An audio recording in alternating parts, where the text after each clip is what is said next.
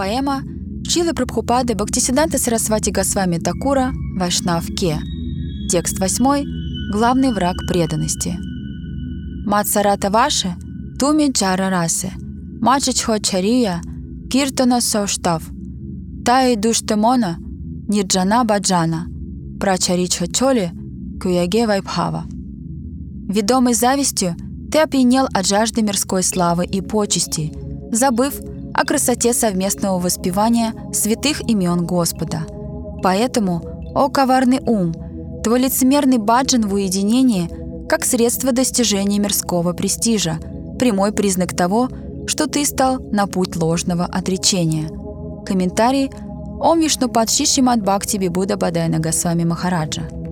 Зависть – это настолько грязное чувство, что его никак невозможно задействовать в служении Верховному Господу. Махабхарата представляет обществу зависть в лице Дурьоданы, старшего сына Дритарашты и Гандхари. Ни в мыслях, ни в поступках он не ценил честность, простоту и великодушие пандавов. Сам Всевышний, владыка миров, привлекается этими качествами, но Дурьодане нет дела до них. Опьяненный завистью, он никогда не ценил их. Юдиштира Махарадж был законным наследником трона Хастинапура. Однако Дурьодану это нисколько не беспокоило. Он думал лишь о том, как самому занять престол Юдиштиры. Ради осуществления своих намерений Дурьодана устроил заговор, желая убить всех пандавов вместе с их матерью Кунти Деви – которая приходилась ему родной тетей. Ох, как же сладки были его речи, когда он пытался вдохновить Юдиштиру вместе с остальными пандавами отправиться в паломничество, где для их отдыха был возведен дворец-ловушка со стенами, пропитанными легко воспламеняющимся воском. Коварный план Дурьоданы заключался в том, чтобы сжечь их там всех заживо, когда бы они мирно спали. Такой неодолимой была зависть Дурьоданы – Такими низкими помыслами он был ведом, что был готов безжалостно убить своих родственников, родную тетю и пятерых двоюродных братьев. Ранее я упоминал, что в каждом из нас существует шесть врагов на уровне подсознания, таких как Кама, Кротха, Лобха, Моха, Мада и Мацарья. Ниже я попытаюсь вкратце объяснить, что они из себя представляют и как все они, за исключением зависти, могут быть задействованы в преданном служении Шри Кришны. Кама – похоть. Тот, кто подвержен влиянию похоти, грубого чувственного полового влечения, сладострастия, может задействовать ее, каму, в служение Шри Кришне, зачиная детей ради его удовлетворения, как подношение ему. Кротха – гнев. Некоторые люди имеют весьма гневливый характер. Гнев разрушает разум и приносит много бед обществу. Однако, если использовать его в созидательных целях, а не в разрушительных, тогда и кротха может стать частью служения Шри Кришне. Например, гнев может быть использован для защиты преданных от оскорбителей. Когда преданных Господа хулят, мы вправе использовать гнев, чтобы их защитить, тем самым используя его в угоду Шри Кришне.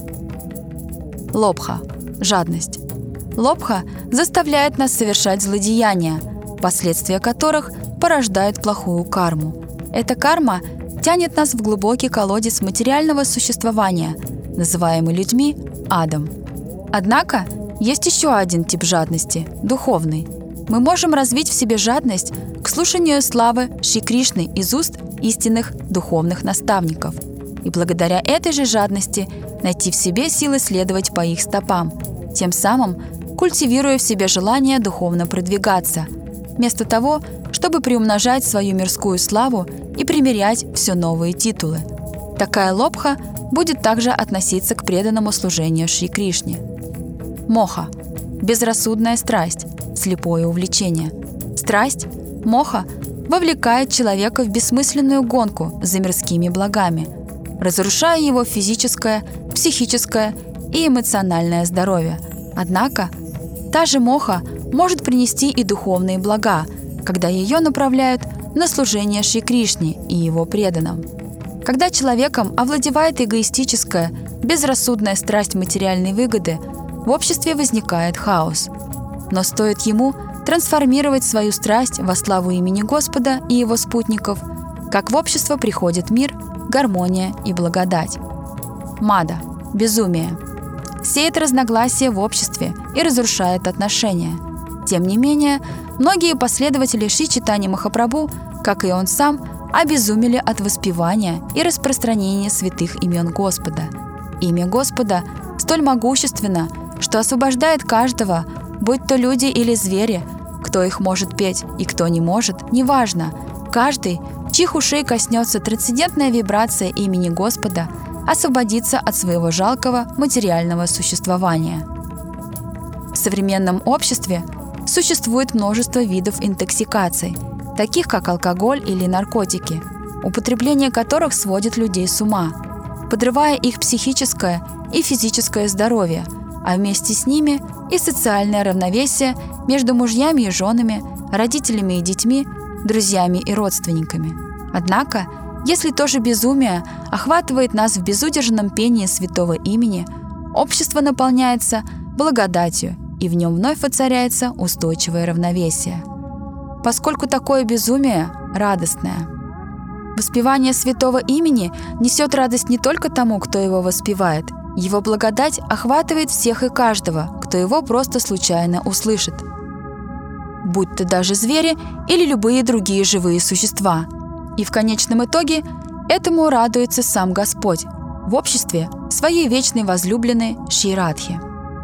Мацария – зависть. Это сугубо мирское чувство, которое стягивает нас в пучину бесчисленных материальных страданий. Его никак невозможно использовать в преданном служении Господу – когда человек лицемерен, неискренен, в следующей жизни он будет вынужден родиться ядовитой змеей в глубоких джунглях. Хотя бы поэтому нам стоит держаться подальше от лицемерия в виде желания материального благополучия под эгидой духовной практики в уединении.